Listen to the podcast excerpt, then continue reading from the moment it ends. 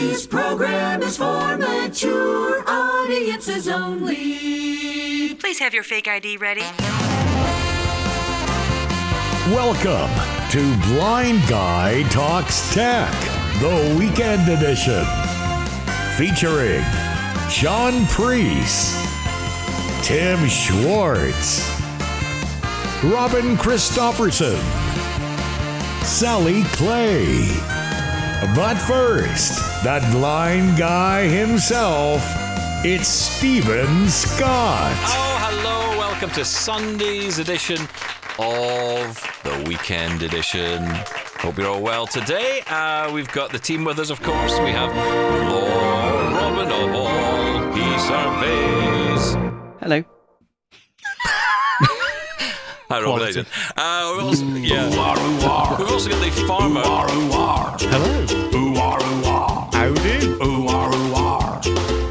Yeah, I know, it didn't, it didn't do the same without Sally shouting and making sheep Yeah, noises all over it, did it? She's missed. We've got no, no Sally with us this week, unfortunately. She's uh, working again. Uh, but we do have all the way from America uh, uh, Hello. Tim Schwartz. Hello, Tim. Hello. Hi, how are you? So, you know, I was getting confused, right, about the whole where everything was, where all my jingles were in my little list here. So I decided this week to put my old Perkins to the, the test here. And, and uh, what I did was I actually brailled out all the numbers and the associated idents with them. Mm. How clever is that? Well, that's the first. Okay. And how are you finding that system? How is your braille reading skills holding up? It's not as quick as I'd like, if I'm honest No. with you. And I keep having to go, hang on, G, what's that again? Uh, so uh, F is six, so G is seven, right? Okay. And then it's like- so, yeah, reading and thinking at the same time, never been my strong point. Um, but you know what? It's the it's the way to start using Braille, which is to actually, you know, use Find it. a use for it. Yes, absolutely. Yeah, and it's exactly. working. I got to say, Steven, all those intros were correct. Well done. Yes. It's because I committed them all to memory Yeah. first. Well, typing it out and you know brailing it out might have just committed them to memory. So job done. I, I actually think there's some truth to that. Yeah, I do. I think Yep. sometimes just doing that alone is is the help, isn't it? Um, yeah, I, I always- I used to do this years ago. Actually, I used to write things down, and it wasn't about writing it down to read it back. It just seemed for some reason to commit it to the memory. Don't know Yeah, why. makes sense. What number is Tim say? Because or, or letter? What what? Because I'm that you could go for a kind of a mnemonic type thing. A mnemonic. Yeah. T. For I'm trying to work out what mnemonic means. Oh, what what what's what letter or key is for Tim? Just say Uh, so Tim Tim is on uh, seven. seven. Okay, so just picture him with a big seven on his chest, or What? uh, uh, um, magnificent seven. Think of him as being magnificent. Clever. Job's done. Isn't he Yeah. though? Isn't he though? I was I was waiting for Shaun to say, just imagine him as seven feet tall. Exactly. That's, That's it. a good way See? to do it. Yeah, seven Job's feet done. tall, Tim. even though I'm not, but Tim is seven. Shaun thinks I am. He's a man mountain. Yeah. Uh, Sean is six. Oh, am I? Um, because We could we I'm could use lumberjack and I so many things we could do there. Let's not. Anyway, moving on. Uh, shall we? Um, shall we get back into the emails because there's so many emails and voicemails as well. So I want to get into those. So let's get into the email. We, get email. We get your email every day, every day. even during the show. Ding Here's dong. your mail today. Umba umba umba umba umba umba umba umba. That's the uh, Shaun, your your dog ding been dong sick is a again. little delayed. Sorry. Yep. It always is. Um, Addy writes in, I trust you're all well. I am Addy, and I'm writing here for the first time. Oh, welcome to the show, Addy. Hello, Addy. Welcome to the show, brand new listener. Well, I don't know if you're a brand new listener, but you're, you're first time getting in touch with us. That's very kind. Um, Long time listener, first time writer. yeah, I enjoy listening to your shows on headphones. Uh, I don't. I, I think she means the show on headphones, not listening to the show on headphones. But then that could also be true. do you know she's a she? It could also be a he. I have a colleague, Adil, who's Addy. Just saying, he's a he. But carry on. Well, we, we don't know that. They. Let's just say they. Yes, exactly, because we don't know. You're absolutely right. I, ju- I jump, I, I- but I do actually know your full name. Um, I don't want to say it in case I get the, the pronunciation wrong, so I, I don't want to say that. But you've referred to yourself as Addy, so let's just go with that because you know I can get myself into trouble all on my own. But um, let's just let's just know. Yes, you But can. Robin's throwing you But under Robin, the since bus. Robin's brought it up, yeah, we, Yeah. we, we, we, Yeah. yeah. that's it. Uh, so anyway, um, Listening to your show on headphones, yes, and the most recent one about a keyboard, well, one where keyboards were mentioned. I'm writing this mail to share my views and thoughts on headphones and keyboards, and also ask a few questions and provide a few recommendations as well. So, first up, keyboards. In uh, one of your recent episodes, Steven, you talked about the Logitech MX keys. Even I have good things to say about this one. In the near future, I may need to replace my existing Logitech keyboard, which I use primarily with my Windows 10 laptop. This is one of the models which I have shortlisted. However, I have two questions. Does Logitech's MX keys have the two rows of home, end, page up, page down, insert, and delete? Yes. Can we use the F1 to F12 keys without using the function keys? Yes. Yes. I also do not think it has the application key, but guess we can use Shift and F10 key for that. Well, Ooh, it does It- actually. I found it. yeah, it. it does. And I, but I, it's that's interesting because I think the the Windows version, because there's two versions of this. I've got the Mac version. You've got the PC version, right? Uh, I guess so. I I can use mine with a Mac, however. You I- can, yeah. Yeah, I actually also use it with my iPhone because it's got the three buttons on it where you can switch between uh, devices that you're using it for. But at least on mine, I guess if it is a PC version, the very, very top right, I don't know what the very top right button is, but the one just to the left of that. So, second one in from the top right, basically, that is Hmm. an applications key. Oh, interesting. Yes. I was so excited when I found that. yeah, but that'll be on the PC one. Because I mean, the Yeah. differences will be like the PC one will have a Windows logo probably. But that's but that's the point, right? So, But you know, on the- mine though, when I've had my wife read the keys to me, she says, um, like what is it, command and what is it, command and controller, the same thing, or command and alt or whatever. I don't know Mac. Alt. Alt. Yeah. Okay, so on my alt key it says command slash alt. Hmm. Oh, okay. It Mhm, says mhm. both on the on it marks. oh yeah, I mean both. they are different Mhm. because this one here only has Control Option Command. Ah. So they're labeled. They are labeled specifically. So this is this is meant for Mac, but you can of course use it on a Windows PC. You just need to know what keys you're you're running with, and that doesn't really. We don't see the key labels anyway, right? So it doesn't matter so much. But you know, this is definitely built um, and- labeled for a Mac. Yeah, with mine, Um, I'm pretty sure there's a key where you would think the applications key should be by the uh, right control key. Um, if you use that and escape, it switches you between modes. And I've done that quite a bit to you know get the function keys to work or the up and down volumes to work. Um, but I believe when I switch those modes, it can put it into either a Mac or PC type mode. So it should at least uh, the version I've got does work with both, as far as I know. Yeah, it, does. I mean, it absolutely will work with anything. Um, it's just that the the key layouts, key layouts are different. I think it's basically intended so that if you're on a Mac, you've got the Mac layout. On a PC, it's interesting though because you don't get like a PC version. You get a PC slash Mac slash Chrome slash Android slash iPhone slash you know, bas- and these keys. Are, I'm amazed there's enough room on them Yeah, for all the different the- combinations that has to be. Yeah, hence the having to figure out where's the applications key really, because the key that I keep hitting is a function key, not an applications key. And so yeah, Mm. to be able to find an, a proper applications key was was a nice uh, you know discovery. But yeah, the the actual being a function key down there really threw me for a loop.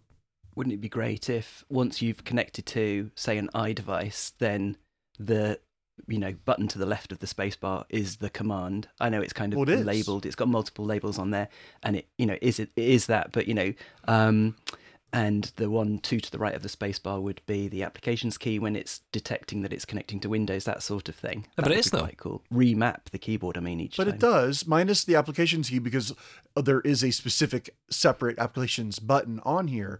But otherwise, yeah, when I switch between, say, my iPhone or my PC, it automatically switches the keyboard as far as using it. So I have to still use VO plus whatever to do things on my iPhone. Uh, and I presume Yeah. it, it would automatically figure that out for the Mac as well. So it minus the applications key being different, everything else in my experience is, is seemed to just switch when I switch between devices. Now, Addy also asks uh, because I mentioned the Logitech MX Keys Mini that I've got, and uh, uh, Addy says you say you primarily use it with your iOS device. I thought you used an Apple Magic keyboard, and in fact, even remember getting you getting a, a Fintie, the keyboard case. Uh, for your Apple keyboard. Ah, you've been listening a while, Addy. You know the score. Um, Then Addy should absolutely also know that you have like a warehouse of keyboards and a website and you know keep Stevens keyboards dot something and Yeah, Stevens StevensSecretKeyboards.com. It's my little place where I Mm-hmm. you send emails keyboards. to other people. My wife Yeah. tells me that you collect keyboards like I collect headphones and, and Bluetooth head you know Bluetooth headsets. Oh, I do that as well. I, Yeah. I, you actually say that as I'm sitting here with three pairs Yes. of, of AirPods. Well, various, various AirPods in particular. There's like headphones with one in it, or earbuds, I guess you call them, with Hmm. one. One's not. It's just such a mess in here. But yes, I do have the um, the Logitech MX Keys Mini as well, and I I do find that good. Yeah, I, I'll be honest. I didn't really buy it with the intention of using it for the iOS devices. I am using it that way just now. Um, but I do have the iOS keyboard. I ta- I tend to take the Magic Keyboard with me when I'm on the move because it's got that cover on it, and I just have them all connected all the time to my iDevices. Um, so you know, I kind of go between, and usually, if I'm honest, it's dependent on the battery.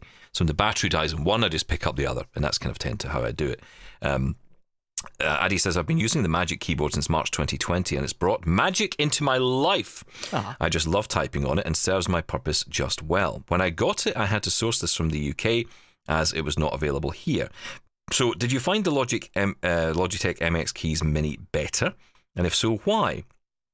Well, you do allude to this in your email, Addy. Uh, except for multi device support, which Mini provides, is there something more uh, as compared to the Magic Keyboard? Well, uh, not really. I mean, it is the multi aspect of it. You, you have one keyboard on the desk, it connects to multiple. In my case, it's connected to my Samsung Z Flip 3, it's connected to my iPad mini, and it's connected to my iPhone.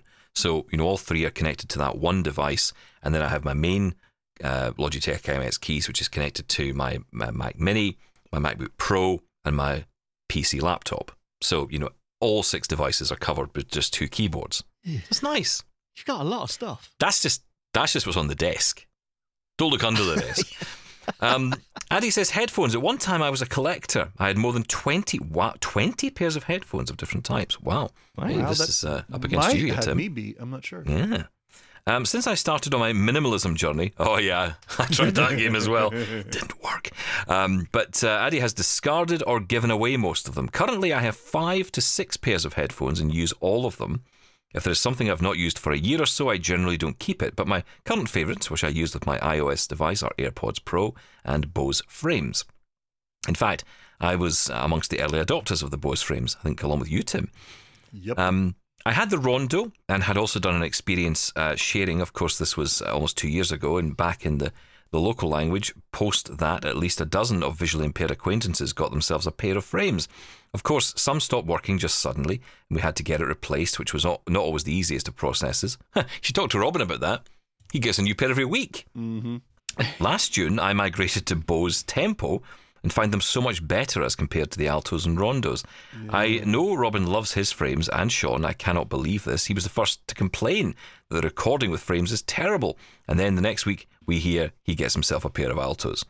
Well, we love you, Shaun, although I wonder why all of you got the Altos instead of the Tenor, the Soprano, or the Tempos. Was it the discount or something else?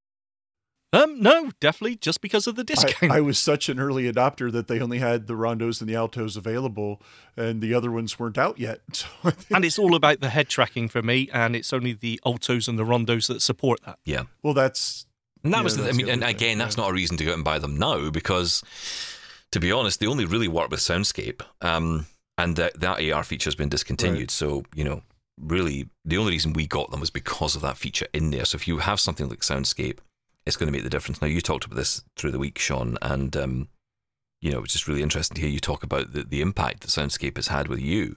Oh, I'm loving it. Yeah, I'm absolutely loving it. I, I still, I still say you don't record with any Bluetooth mics whatsoever. Mm. I wouldn't record anything, but I mean, you know, taking a call, absolutely fine. But um, it is the head tracking for me makes a huge difference. I don't like holding my phone out in front of me purely because I find it it's an inconvenience. I'm not worried about it getting stolen or anything. I'm just worried about dropping it or you know it just gets in the way. So put, being able to put the phone in my pocket and um, start up Soundscape and have a route and just turn my head and know you know that's the way to go or that's what what's in front of me is amazing. So I do love them for that, and it makes me think I can't wait till we get real smart glasses. It makes a Oh huge God, I know. That was such a brilliant conversation that you had Mhm. about you know your experience with that, and while I was up north, um, there's a really big loop Down that I like to do.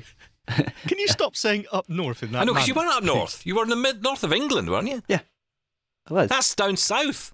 Oh, Sorry. it's down south for Steven. Yes. Okay.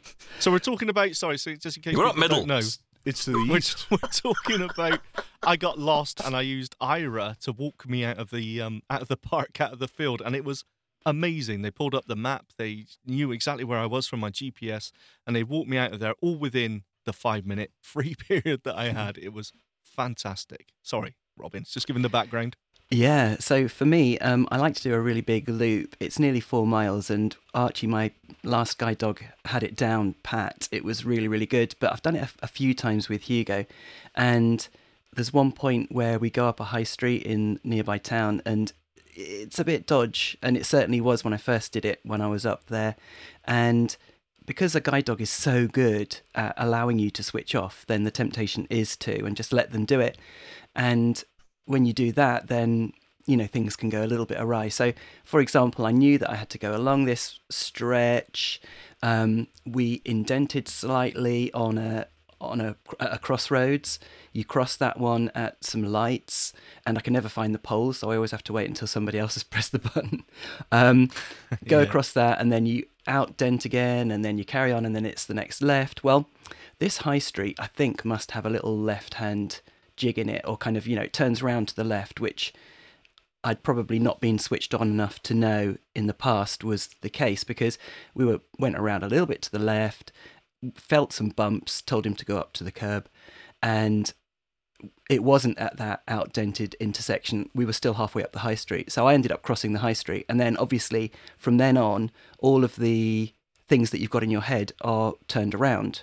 So you end up going way off piste, you know, Yeah. um, because you know the outdent then takes you further down the high street the other way until you get to the next turning off, and then you've headed off into the great unknown. So um, I was a good 25 minutes later getting back after having asked some helpful people. Could have done Aira, should have thought of that.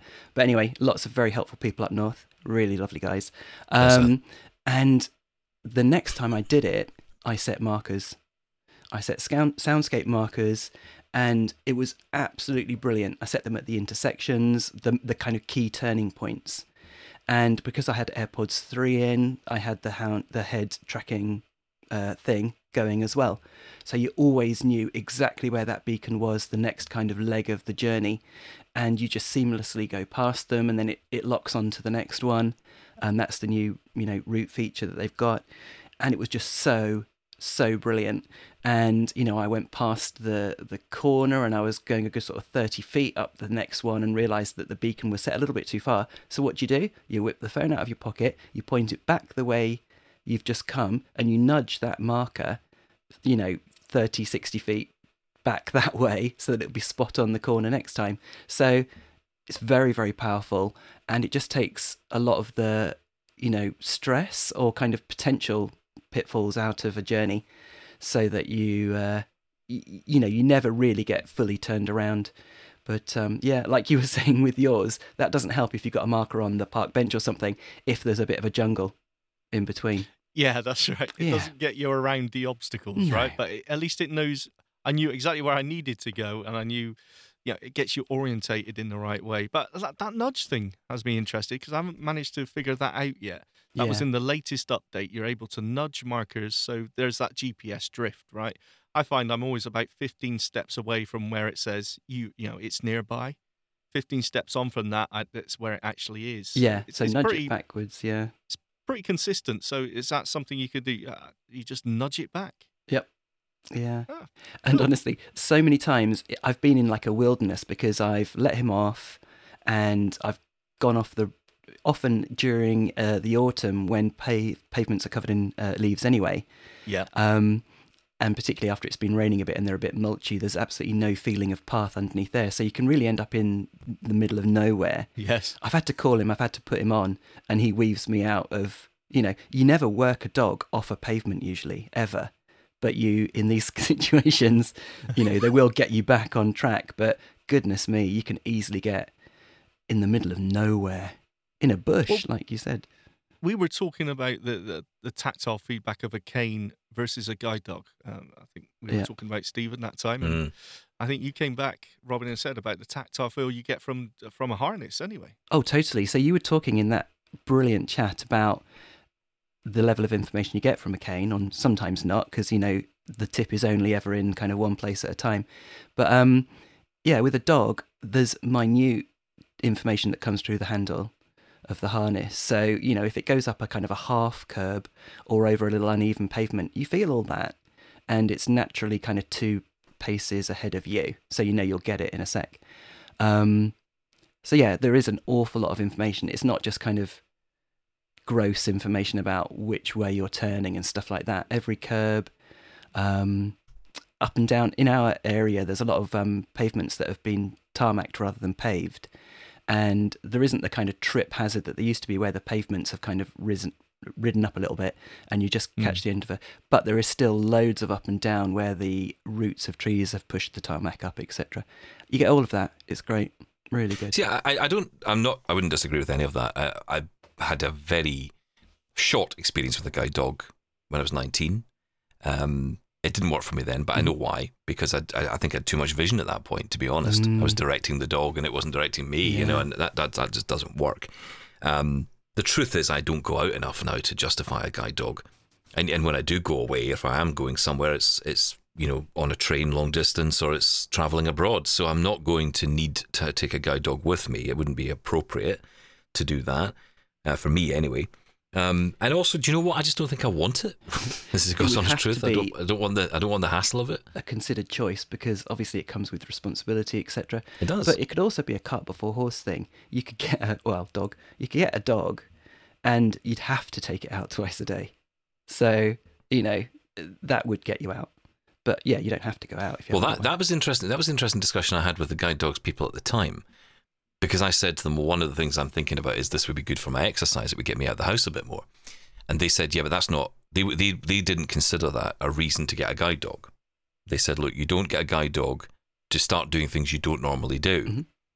Because that's not a good way to do it. Because then essentially what you're doing is you're interrupting your schedule to do something you wouldn't do. And they, they actually would recommend against that, which was which I found quite interesting because I thought that was the whole point of having a guide dog. But um, guide dogs are as so far as they're much of an concerned, no. investment.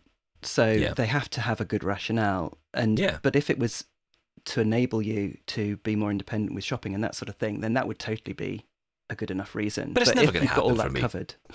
I mean, that's, I mean, Amazon are going to deliver stuff. The co-op will deliver stuff. You know, the, the, neighbours will get me something if I need it. You know, I don't need to go out the house for that kind of stuff. And I just think, you know, for that kind of thing, for going out, I use my cane. I think, I think the problem is, I think you're a cane user, you actually begin, and I, I realised this because it was interesting. I got an email from someone this week, and I'll, I'll, I'll keep it quiet because it was a private email uh, from one of our listeners who emailed me about this particular topic. Um, and they said, the thing is, you know, obviously must work for guide dog owners, you know, getting that information through the harness, like, you know, dodgy paths or pavements or whatever. Otherwise, we'd never leave the house. and, you know, it's funny, sometimes just that little bit of perspective just says it all, right? But of course, you get used to it. I think maybe what I learned out of that was I rely a lot on the cane. I rely a lot on the feedback from the cane, and I need to maybe just pick my feet up a bit more and go for it. Um, because interestingly, in that email, the person also suggested that the balance issues I'm having may be more to do with my wariness of walking and not about a balance issue. Although I do think there's a balance issue as well. Because, for example, well, well that's not an example, it's the truth, or the reality, I guess, which is that my left eye was my worst eye for a long time. And now, it's my, now my right eye is the worst eye. So it's kind of knocked me off balance a little bit. I only realised that when I went to the optician last time, and they said, yeah, the, the right eye is now the one that's that's worse. So I've often been working on the opposite way around. Um, so it's it, that kind of way of getting used to the world again and relying on vision. I still rely on what I've got, and I know you. Some people say that's a good thing. I'm never entirely sure if it is because I don't know how much I can trust. To be perfectly honest with you, If it's I don't know what I'm really looking at. Is then I Yeah. would say it's not a good thing. It's, Exactly. It's funny because I can't. My balance is affected by closing my eyes, and I don't know what that's all about. And if people are, you know, wanting to kind of have a more ex- extreme example, if you can't see at all, try walking along with your eyes looking up at the sky. You'll fall over. it's weird. Mm. Your eyes are involved in balance. It really is. They really are. So um, yeah, for me, closing my eyes is is a no no when walking along. But maybe if they're giving you uh, conflicting information, maybe don't close them, but put you know those full shield glasses on so you can't see a thing. Yeah. Tim, any thoughts on this before we move on? No, no. Um, That's fine. I just thought I'd ask. Um, no, I, oh, I agree with everything that, that you guys have been talking about between uh, just you know, the, the feedback that you get between a cane or a guide dog. Um, and yeah, I, I'm I'm very happy to use things like my Bose frames with something like Soundscape. Although I've lost my Bose frames again, I can't find them. So oh no, I set them worse. down and then, then I walk away. And Don't put I things just- down. Get them. That's why. I do you know? I've realised know. this is why everything that is in the blind world comes with a lanyard.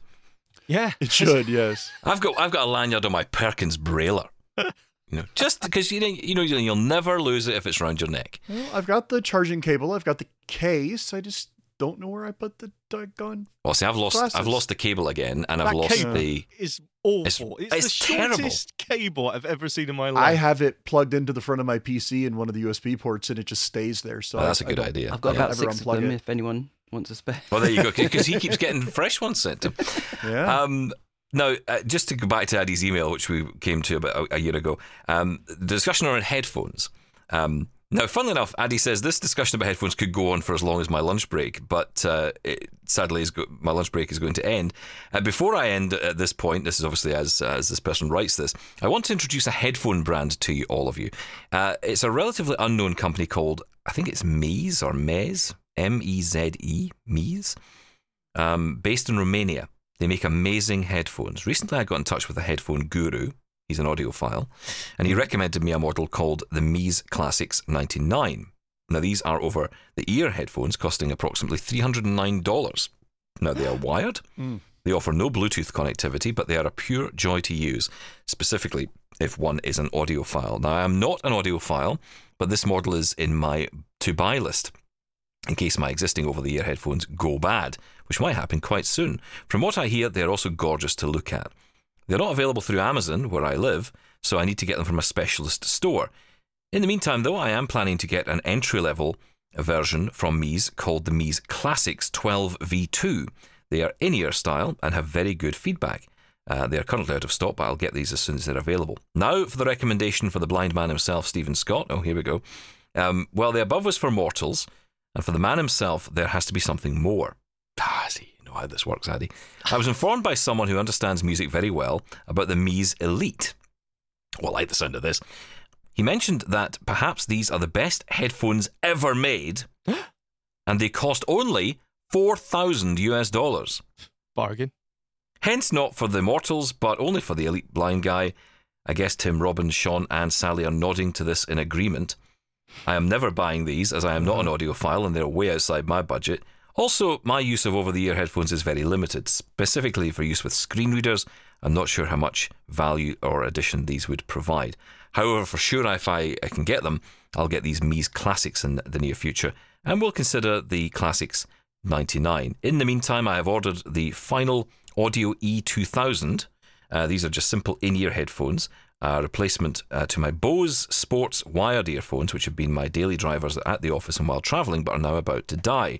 I mean, the cable has kind of broken, and now Bose has continued the model, but they have served me very well. Regards, Addy.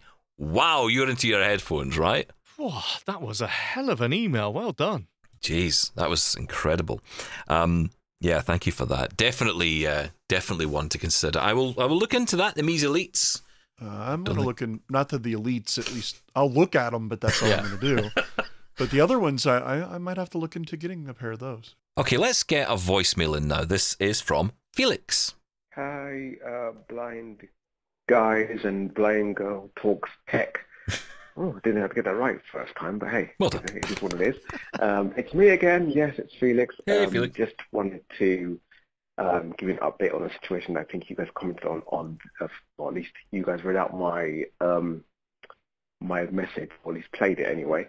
Um, and uh, just to give you an update. Uh, I've spoken to the uh, the disability team for the university I'm going to regarding my course, and things seem to be moving in the right way. I get the feeling though, which is a bit of a shame, that they're not really clued up on, you know, exactly how to help me. Um, but they are trying, and that's why, although it's frustrating, I can't really, uh, you know, have a go at people and start, you know, throwing punches and things like that. Um, No, don't do that. so the way it stands is I'm supposed that the, the disability advisor is going to speak to the course team at some point this week, and they'll get back to me next week. They have suggested I bring in my laptop, but I've just discovered that it's not going to be very practical for me to do that. Um, so things could get interesting, but they are trying, and that's you know I can't really fault them for that. Um, so um, yeah, just I'll give you a bit of an update. The only other thing I really wanted to comment on really was that um, on Monday's episode, was it Monday's episode? It? No, no, it wasn't. It was Tuesday's episode where you guys were talking about audio uh, uh, and um, and surround sound. It turns out in a test on a um, particular tech show recently that it's, it turns out that if you wanted a more richer sound, you would need to um, you would need to get the full speaker experience and things like that. However, Sonos and um, Dolby uh, Dolby what is it? I can't remember what, it's exactly called, but you know what I mean. The whole soundbar thing does better. So if you want clarity, you want to go for the soundbar. But if you want a more richer experience, cinematic experience, having more speakers across the floor is the way to go. But really enjoy what you guys do, and uh, talk to you guys soon. Maybe I might even send another message. You never know. Anyway, this is Felix. Talk to you guys soon. Thank Bye you, for now. Felix. Yeah, thank you. Talking about the uh, Sonos episode we did uh, with Ali McDonald um, this week, I think it was. Yeah, um, that was an interesting one. Finding all about uh, Sonos and how it works. Yeah, enjoyed that. Uh, Julian writes in, uh, "Hello team. I hope I find you all enjoying the Easter sunshine. Or I guess we did enjoy the Easter sunshine. Um, feeling all that vitamin D flowing through your body." No. I just take multivitamins, to be honest. It solves Yeah. the problems. He's got to go outside. Um, back on the 29th of January, he featured an interview with Kerry Doyle, enthusing about the commentary screen reader on Android. I was tempted to give it a try, but was cautious because I found a relatively small number of how to use guides on the internet. And because of the need to sideload it, I wasn't sure. The software does, after all, originate from China. Admittedly, my Chinese spy checking out my personal secrets will probably die of boredom, but on principle, my, my data is my data. Is there any likelihood of you having Kerry on again for an update on her experience with the screen reader? Despite my caution, I am still tempted. Regards, negative Julian. Uh, well, Shaun, um, you've been talking to Kerry recently. Any update? Yes, there is. And breaking news, shockingly, she's gone back to Talkback. Oh, you're joking, really? Mm, mm. Oh, wow. Now, let me say there isn't a like a show-stopping reason she's gone back to Talkback, and it's uh, one specific, and that is uh, commentary. Instead of saying something like uh, four exclamation marks or ten underscores or whatever it may be, it will read them all out. And she tends to use a lot of a lot of exclamation marks or whatever in her text. So she she said she said it just became too much of an annoyance that instead of saying you know three exclamation marks it would say exclamation mark exclamation mark exclamation mark. So she did get in touch with the developer and put that up and flagged it up as a you know a problem um, but it hasn't been fixed yet. So purely because of that reason she has gone back to talkback. Um, as for your other concerns there negative julian I, I think you're absolutely right to be honest for me the side loading aspect of it is enough for me to say uh, I would wait until it came to the to, to the Play Store. You know, what, why are we having to sideload this? And it doesn't mean there's anything shady going on. And as far as I know, and what Kerry said, there is a bit of an active community around it. So I'm sure there isn't. But still, I, I think I would just yeah, why not wait until it hits the Play Store? Is it not a question of it needing to have a level of access that a Play Store app will never be granted? What, what do you mean? For a screen reader to be able to access all of the UI information in every situation might be something that apps aren't granted. Don't know. There are other third-party Yeah, uh, screen readers for Android, aren't there? In the store? That are in the Play Store. Oh, yeah. okay. Talkback's one of them. That- well, yeah. Well, yeah. it a bit. Technically, yeah. Yeah. Um, Okay, well, are we clear on that? Excellent. Yep, okay, cool. I'll, I'll move on. Uh, so Gordon says, uh, "Hi, Steven and gang. I was planning to send you a voicemail rant about things not working as they should on the MacBook." But the chat you had on Wednesday raised a lot of points which sent my mind racing off in a different direction. I apologise for the length of this email. You may need an eighth day of the week to fit this in. Um, I'll sit back. Carry on. get your coffee, get your tea, or more more coffee. Um, your tales of anxiety when thinking about going on a journey resonated with me, but I must say that I am now far more relaxed about going out on my own thanks to Aira. I'm lucky enough to be able to afford a paid plan, and although I still don't venture outside all that often, I find that having Aira means I can go to places alone when I would never have considered doing that before. Knowing that help is available removes a lot of the stress. Admittedly, I mostly use it in areas where I am broadly familiar with my surroundings, but it's still brilliant for avoiding other pedestrians, lampposts, wheelie bins, and cars parked on pavements. Now, Steven, you mentioned travelling by train. I'm not sure whether you mean the Clockwork Orange, that is Glasgow's subway, or the mainline services. If the latter, ScotRail run a passenger assistance scheme where their staff will help you board a train, find a seat, and disembark at your destination. It's free, and there's even an app called Passenger Assistance, which is fully accessible. It's uh, not much use for spur of the moment journeys, but booking ahead makes journeys very stress free. I recently travelled to uh, or from Livingston to Dundee via Haymarket and back again later in the day. That involved four separate trains, and ScotRail staff met me at every leg of the journey. One other thing I think is worth talking about is the role of sighted guides. I'm very fortunate in that I'm often able to enlist a family member to act as a sighted guide, especially if going somewhere unfamiliar. However, while this reduces the anxiety levels for me, I must admit I did not realise the pressure it places on my guide. Recently, my wife went out for a day with some of her friends, and her main comment on returning was that it was nice to go somewhere and not need to be the eyes of the party.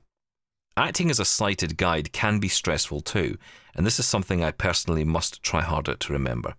I'm loving the show. I'm managing to keep up with the episodes mostly by missing out any discussion on Braille. LOL. Seven days a week is fine for me. As for the time of day, I don't care. Um, and if you've got listeners all over the world, I say you can never please anyone or everyone anywhere, whatever you do. So just stick to what suits you. That's all for now. I'll send in another Apple rant some other time. Look forward to it, Gordon. Thank you. Um, wow, there's a lot to unpick from that, right? But um, yeah, that, that I, I think that the key points out of that, yeah, we, we must remember our sighted people who give us help because it's a challenge for them as well. Um, I often think about this. I mean, it's it's interesting because I think we're kind of split down the middle here.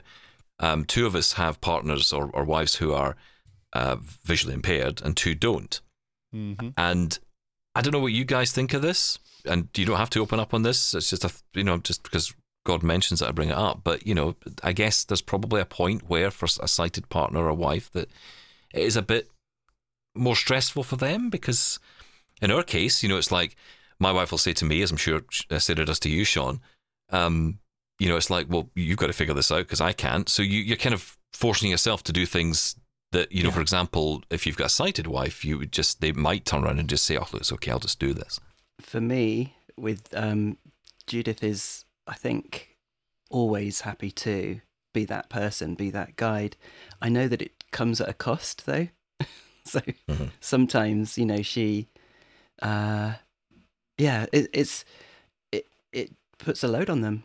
It, they can't, you know, relax because they care about you and they don't want you to bounce off things or you know even get a fright or whatever. So, um, you know, even telling you that it's a curb isn't enough. They have to tell you whether it's a big curb or not, or a half, you know, half up or something.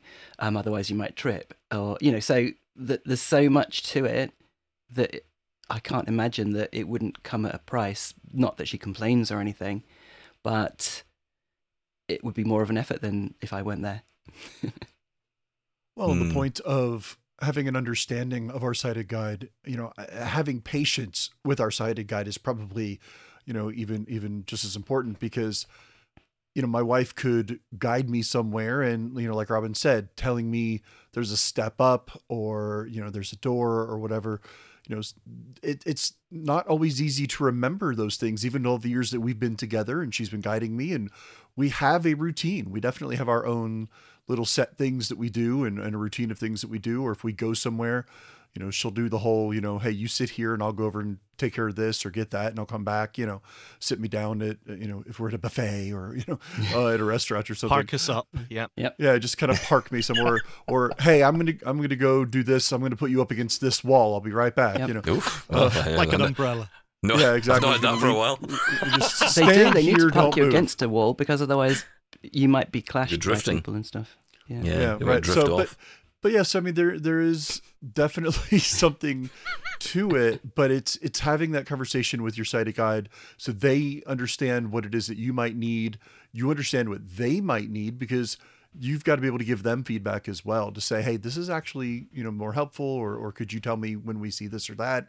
Uh, and, and like I said, on the flip side, they can't help you unless you talk to them, and and, and you can't help them. You know, so yeah, we we have our our system, but I I would not at all ever think that it's not an anxiety for her at times or that it's not stressful because I'm sure that it is. Especially, I mean, our daughter's going to be 10 years old now this year, but when she was much younger, not only did Jennifer have to guide me, but then chasing after a, you know a small child, um, and, and that's just not easy Yeah. um, for anybody. So it, it is definitely a, a process. But I think as long as, like I said, as long as you have communication and patience and, and talk to each other about it, um, you know, that, that should alleviate a lot of anxiety. My sister's son makes a brilliant job of it, and he's only seven. So you know it's, they kind of naturally take that role and and kind of learn what's involved. But with Judith and myself, right from the beginning, we didn't kind of discuss this or anything, but we just we've always just held hands, which I think adds an extra level of challenge to the guide because It does. you know you're in the other like if you're taking their elbow or something then you know you get a lot of information through the elbow as they go up a, a step you know they didn't they don't necessarily have to say. And you don't get that level of accurate information from just holding hands. So she she she has to say all that stuff. So that probably adds an extra level of difficulty to her i would hope though it's kind of second nature now but yeah there is uh, it must be not stressful, but you know, mental have a mental load. We we don't get any of that, Shaun, do we? We just get told get on with it. Yeah. Shut up, get out my way, usually. Yeah. Well- What's wrong with that? Not that I don't, we, I get that too. Though. So, well, that's the thing. It's not like a better or worse situation. It's just a, it's just a, how do you deal with the reality of it, right? And what about people who live alone? You know, I mean, it's a different story again. You know, so You it's, got it's to not- laugh at it most of the time. That's what you got to do. We went out the Exactly. other day and we were trying to, we crossed the road.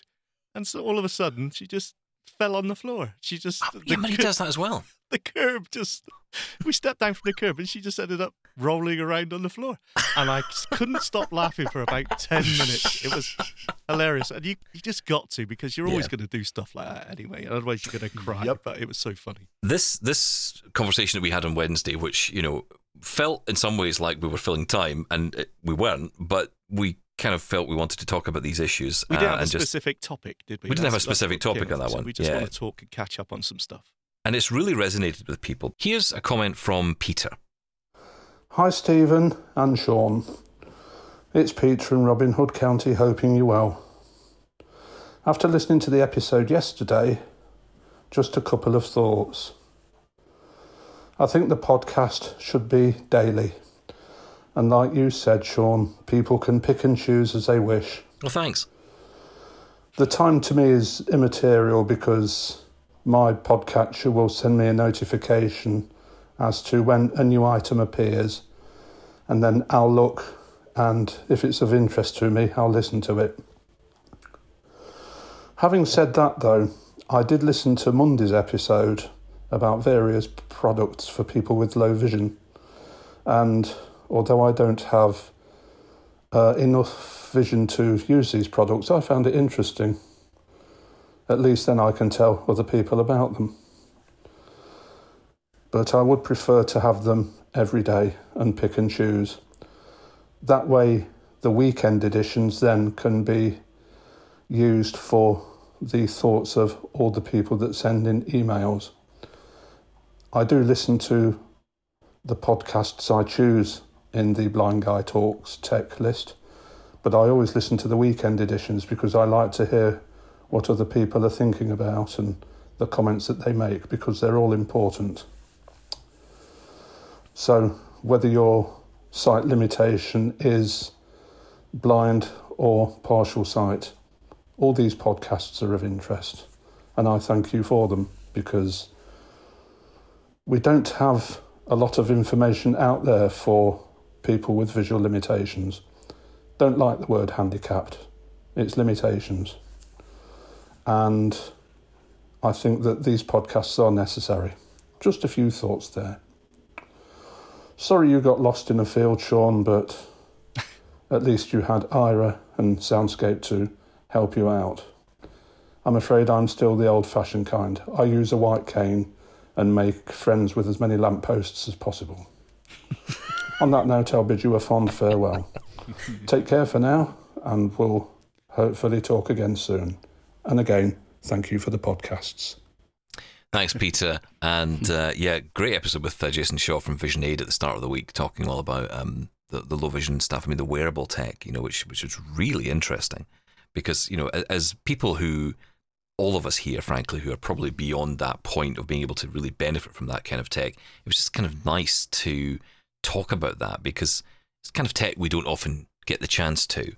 Um, Which is the joy of the podcast, right? We get a chance to talk to lots of different people from different companies, talking about different things. And um, Jason's going to be back as a regular um, here on the podcast every month or so, talking about different things from the company Vision Aid, which is a great business. Um, now, just going on about this uh, this conversation we had about getting lost in fields. Um, this is from the other Yank named Greg. That's his words, not mine. Um, he says Arizona, not Connecticut. I must have got that wrong last week. I probably did. Um, he says, I enjoyed your episode on April 20. Shaun, you're not alone. I've been lost a few times and love it when I can call Aira for help. What I foolishly do is sometimes start talking on Clubhouse while walking and end up forgetting where I am. Yes. My guide dog knows where he wants to go, and without telling him what I want, he just has a merry old time going where he wants to go. This, of course, is all my fault, but I wish I could just ask him, Why did you bring me here? As for how many shows you do, um, just keep doing what makes you happy. I love that you give us an episode a day. Being an American, not every show is entirely relevant to me, such as when you talk about services available in Great Britain. Yes, we are great, aren't we? However, most of them are enjoyable anyways, and I listen to as many as I can. If some weeks you don't feel like doing seven episodes, go ahead and take a break. However, as long as you're enjoying it, so are we. Keep up the great work, Greg. Thank Well you so much for that, Greg. Thanks, Greg. And uh, yes, to that point, we won't be doing a weekend edition next week. it's my uh, wife and I's anniversary, so we're off for a nice weekend away, so we won't be here to record. So, let you off. yes. Okay, thanks. Um, Nicole gets in touch, uh, I think, for the first time uh, in audio form and uh, sent us this voice message. Hi, blind guys. It's Nicole from London here. Finally getting in touch with you all. I've been listening for years and finally managed to to reply to um, your podcast. Really love your work. I love the variety of content in the new podcast and the fact that it's daily and the weekend edition. Yeah, there's always something to uh, discover or learn or just rehash. So, uh, yeah, love what you do, all of you. Thanks. I wanted to talk today about Aira. Uh, Shaun mentioned it in an episode this week, and I just find it completely like it's it's the tool you must have. You know, even if you do have the free or the, the paid subscription, like you just never know when you might need it. Um, for me, I use it a lot for travel and getting out and about, and I just find that it fills in so many visual gaps. You know, things like um, the first time I used it, I remember I, it got me through an open space, into a building, to the lift, up to a different level, and found the, the meeting room that I needed. So that just completely wowed me. Um, and from then on, like I used it to orientate myself when I moved from Sydney to London and just, yeah, having the reassurance of feeling like you've got someone with you, you know, over the phone. It just, I find it decreases a bit of that anxiety that can creep in if you do get lost or, you know, you're not quite sure. But just the level of visual information it can give you like quite often i might call ahead before i travel along a, a new route or something just to get a sense of the cross streets and the turns. Or like even when I'm when I am traveling and I come to an intersection just knowing the shape of the interse- intersection you know am I lined up um, correctly how many lanes are there or I do find as well that it can help when I'm walking with my guide dog in that he might avoid something and the agent can say, oh, your dog just walked around a pole or a bunch of people on the footpath or an e scooter. Um, or there's people walking towards you. Oh no, they've moved out of your way. So just all that kind of haphazard info. It's it's just makes my life so much easier. Um, the other thing is I use it a lot for traveling on public transport as well, and just being able to find exactly the right bus when it pulls into your stop. Um, finding an empty seat is also something I use it for. And yeah, just that haphazard visual information. I mean, I know that it is costly, but for me, um, if I don't have help around, which, you know, in a new country, I don't always, or, you know, just the fact of having to wait for someone to come and help. Um, just takes all of that stress out, and you know, dealing with people's opinions sometimes, like it, mm-hmm. there's none of that. You know, the agents do not judge; they're just there to assist. And um, yeah, I could go on and on about Aira, really, but I, I absolutely, absolutely love it. The other thing I wanted to quickly ask about is NaviLens. So you covered this on an episode a while back, and I was planning to use it to label some of the artworks and photographs that we've got around the home because I never remember what they are. But I can't figure out um, how to attach the NaviLens codes that you print out to things. So I was wondering if anyone has done it already and how you have attached your codes to your items. I would love to know. I've asked in a few different places and no one seems to know. So, yeah, if anyone's got any tips on that, I would really appreciate them. Anyway, I think that's enough from me. And uh, yeah, keep up the great work. Take care. Well, thank you, Nicole. Um, Lots of love for Aira this week. Uh, yeah, amazing. Shaun, you've, so you've cool. turned the tap on in that one. But I think here's the here's the thing. I think it all comes back to the simple fact that as great as artificial intelligence is, as great as devices are, machine learning, we just sometimes need a human. We just want a human around us. Oh, I don't know about that. um, yeah, I agree. I agree. Uh, I think more than that, I think it shows the uh, look. I couldn't afford a PA through the you know, through the, the, the, social services. I couldn't afford it. The, the, the contribution I would have to give meant meant that I couldn't have one. And I think something like Aira, something like Be My Eyes, absolutely can help with ninety percent of the stuff that I would want a personal assistant for, uh, or support worker, or whatever you want to, whatever term you want to use. And I think these are are game changers these services. We we said it when they were announced, and it, it just proves that they, they have been. I, I can't say enough about them. They're amazing. When she was talking about having a dog and Aira at the same time, that struck me as like the ultimate combination, where mm-hmm. the dog's weaving you around, but the other one's giving you a running running commentary about, you know, oh, we're passing this, or um, oh, do you fancy, you know, there's there's a there's an offer on in that shop, or you know, stuff that we yeah. miss and obviously getting your hand to touch the very door handle, um, you know, that kind of thing. That would be so cool. Yeah, I agree. I mean, it is the ultimate, isn't it? Really, it does feel that way. Um, now, I want to pick up on uh, this with Rebecca's email again. Um, and this again goes back to my question about the podcast and, your views on it uh, being uh, seven days a week. Uh, since I use Overcast to view your podcast and receive notifications about the latest episode, it does not matter to me when the content gets uploaded. I enjoy the variety of content you and everyone on the team produce, though I do have some catching up to do. Uh, please make sure all your shows are archived if you can, because every episode offers some insight. Well, just on that point, Rebecca, we we don't delete episodes from our feed. Um, we encourage that, that that doesn't happen on our on our hosting site and on our website. All the episodes are there, so you know as much as we can keep that Uh, for as long as we can keep that, we will. Uh, she says, I love the daily format, and your show is one of my favourite podcasts, so thank you. Um, do what is best for you and the team. Now, you discussed uh, the blind versus low vision divide in your latest episode. While I acknowledge the different types of challenges each group faces, I think there is some overlap. For example, I hate going out during the pandemic, and I find the entire process stressful, even though I have been blind since birth. Drivers are usually very nice, but they often do get lost trying to find my condo. Then there is the extra time that paratransit or bus riders have to wait before and after appointments. A one hour appointment can take four hours out of my day. And Uber has always been more expensive, even before the gas crisis.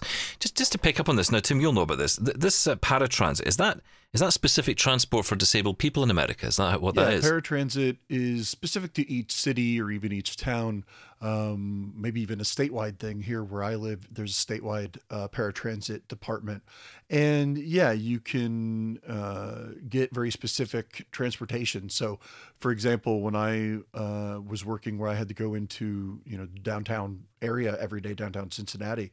I would have paratransit and they would come right to my door, pick me up, you know, pull right into my driveway actually, uh, pick me up and then take me directly to my, you know, my work. Now there might have been other people that had also booked or scheduled uh, a trip. So if there was somebody we had to drop off on the way, maybe you know, we would do that. But most of the time it was, you know, direct, uh, you know, direct drop off to where I needed to go. Um, but yeah, this, this is something that's, you know, statewide, sometimes your, your local county. Um, but yeah, it is, it is a local thing and you pay a certain fare, um, you know, obviously to, to get that.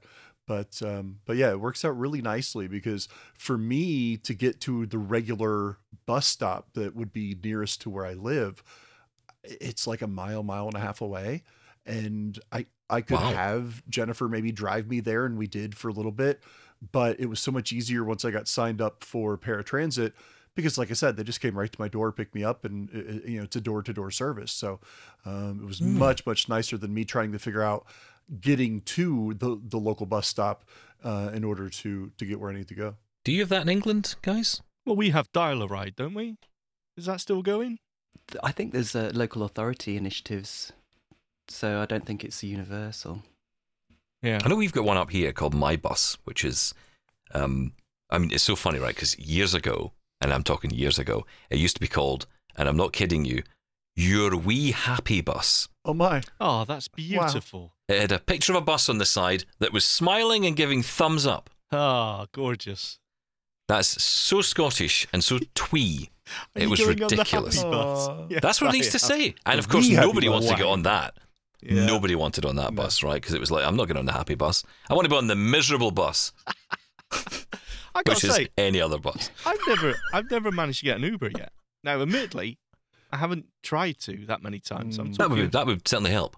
four or five times I've tried to get an Uber, and every time, right, it goes through, everything's fine, and then they cancel. And I'm sure it's when they see me with a stick, they cancel. I don't know if they're assuming I've got a guide dog. It's very whatever. possible that I've that never managed to get an Mm, Uber. We always have very good luck with it when we've gone away places, either Uber or Lyft, depending on which one has the cheaper rate at the time. But they, they both uh, they both serve us very well, and and honestly, I mean they they've been a lifesaver for us, almost literally in in places where. We, we can't get anywhere, you know, we don't have a vehicle or there is no bus or, or anything else. And to be able to get an Uber or a Lyft and, and be able to get somewhere, it, it's, yeah, it's really nice. It's a shame that you've not been able to have anybody pick you up. That does happen though. Nobody We did wants me. once, Shaun. We did once, Yes, but see, that was me and you, right? And that was in London. That was different. I'm just and that was terrible. Yeah, we had to. Yeah, we had to go and meet him somewhere, right? I Up a back street. Yeah. Okay. I'm not entirely sure he was an Uber. Thinking about it, but at least we got home afterwards. Well, we got close to it anyway, yeah. Um, but yeah, it's interesting because I, I used to travel a lot down to London and I was into the whole Uber thing and I had issues trying to locate the driver. That was the problem because you would often have to, they'd, they'd say, you know, there's a meeting point and I couldn't figure out on the map what the meeting point was. I couldn't read the map to be able to, or see it to be able to understand where I was in relation to the driver.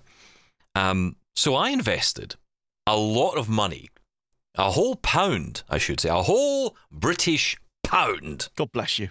um, in this rectangle piece of card with a cutout at one of the corners that has the word taxi emblazoned on it, right? And I literally would just stand on the corner and just hold up this sign, and a black cab would just pull up, and I'd just be Magically. magically would just appear uh, because there's like a million black cabs right so they were all over the place so you just stand on the corner hold this thing up and black cab would stop and every driver every time i did it a driver would say do you know i wish everyone had one of those because that is just brilliant because people stand waving and all the rest and they don't know if they're wanting a bus or they want a taxi or they want what Being attacked by a wasp. Yeah, exactly. That's right. Suddenly a taxi shows up.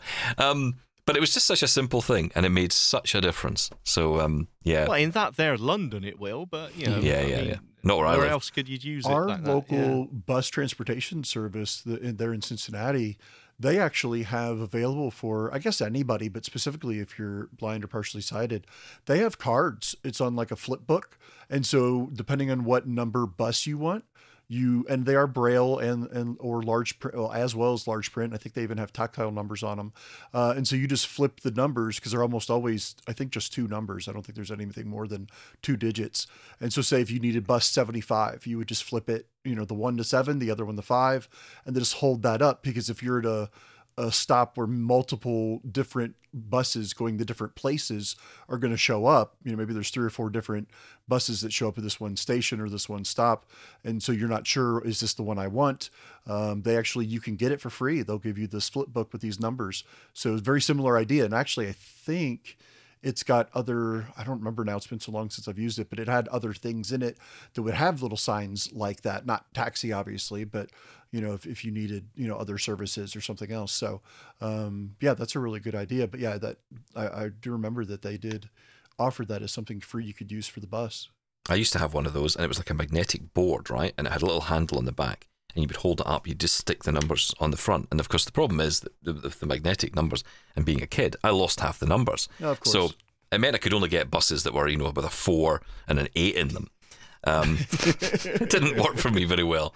Um, stop losing the numbers, Steven. Uh, Rebecca goes on to say, My trust in people has taken a nosedive since the pandemic. I feel vulnerable because I can't see what's going on around me, and there is only so much information you can get through your other senses. I prefer to go to places with my mum and avoid crowds. She knows how seriously I take the pandemic. I get more enjoyment out of online interactions with groups I trust. The quality of interaction matters more to me than the format it takes. Do you know, it's so interesting to hear you say that, Rebecca, because I think a lot of people got so used to doing things online. And I think a lot of us in the blind world thought, please, can we just keep this going? Because, you know, in person events. me. Yeah. Yeah. I mean, in person events are great if you want that, but can we not just get a hybrid model? You know, if if a, if, if CSUN comes along, can't we just still attend virtually? Do I have to, honestly, do I have to still have to get off my backside and go to whatever Anaheim is? Yes. You know, Yes, you do. I don't want to do it. I don't want to, I want to do it online. I want to do it on Zoom. I mean, if there's a good reason why you need to attend somewhere, you know, and be tactile and, you know, look at hardware or something, you know, online ticks all the boxes for me. I mean, Yeah. I'm not, you know, I'm I'm a people person, so I, I absolutely need that integrate uh, interaction with people. But yeah, IR, um, IRL doesn't seem to ha- had anything. What is IRL? What are people saying IRL? What's that? in real life? Yeah, virtual's good. Is that what that means? Yeah. Virtual's fine. Why do you say IRL? Are you trying to be done with the kids, Yeah. Robin? Saves time. Stop unless it. you got to explain it all the Sorry. time. Well, it doesn't help, yeah. I- I've never heard One of it in my time life. I keep hearing people said- talk about it. I'm like, what are you I, talking about? I said IRL once out loud to my wife in front of my daughter, and my wife looked at me and said, "Don't ever Just do that don't. again. Yeah. Don't do it again. Just again. don't do that." I'm with her, actually. No, Robin, I'm- I agree with that you. I'm so sorry. It was the once, first and last time I ever actually did it. I don't even know why I did it, and I agreed with her immediately. I'm like, "Yeah, I'll never do that again." yeah, just just never do it. Can I, can- Uh, sorry, can I just go back because we, we missed something? The NaviLens and sticking the Oh yes, from um, from. Nicole. Yes, that's a From good Nicole. point. Yeah. I, I, I mean, I haven't got an answer to it. Okay, I glad. just I'm glad wanted- you brought that up. Then that's good. I know, Well, but I'm just You're saying. just I'm highlighting the lack of knowledge. Yes. I'm marking it that if anyone does know, got any advice, I mean, I, I don't know. I'm assuming what you can you laminate them and then cut them, or Well, that's the I thing. I mean, if, you, if you're talking about affixing them to things, then I think it's it's, it, it's, it's difficult, isn't it? Because I, I mean, you cou- I don't know if you still do it. You used to be able to buy sheets of labels, Yep, um, Avery. adhesive labels. You could run through your printer. I don't know if you can still do that. Yeah i believe so.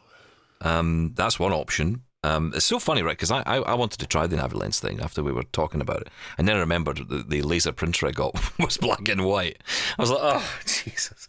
What's wrong Um, with that? Well, Well, it's colours. colour. Yeah. It needs Does to be it require colour. colour though? Yeah. Doesn't it have a?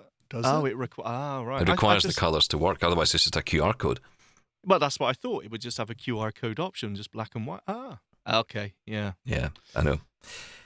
Hmm. Blind people if shouldn't buy knows, printers. Let us know. Yeah, yeah, exactly. And don't get me started on printers. We were going to talk about this last week, and we still didn't talk about it. But you know, printers. Uh, let's just let's just say this: they are all terrible. All Yeah. right. All printers are terrible. Yeah, all of them.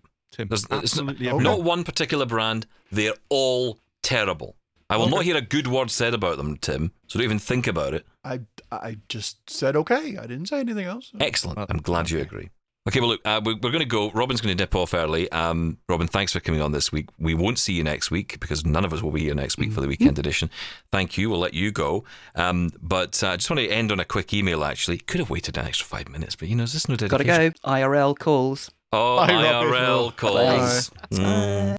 I don't think it can call. Can real life call you? Yes. Anyway, uh, Marvin says, Hi, I use an Envoy Connect player and love it. Small, portable, and good quality audio. Simple interface, can carry in my pocket, has headphones, can get up to 50 titles, and as a member of Vision Australia and Visibility Blind Libraries in Australia as well, um, I can enjoy lots of different books. And no, you're not putting out too much content, says Marvin. There you go. Ah. Well done. Thank you very much. And that wraps it up. I think, I mean, we have got so many emails that we get in, and I hope I've got to all of them. Thank you for all of them. Thank you for your tweets as well.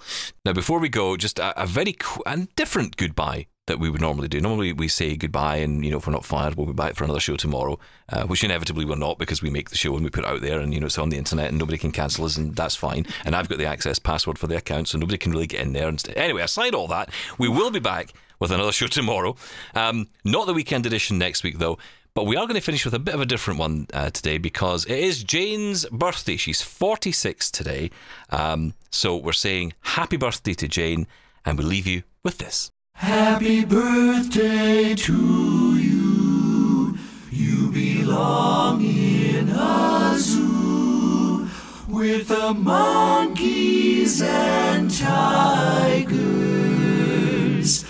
They look just like you. Bye. Happy birthday. Bye. Bye. Happy birthday, Happy Jane. birthday, Jane.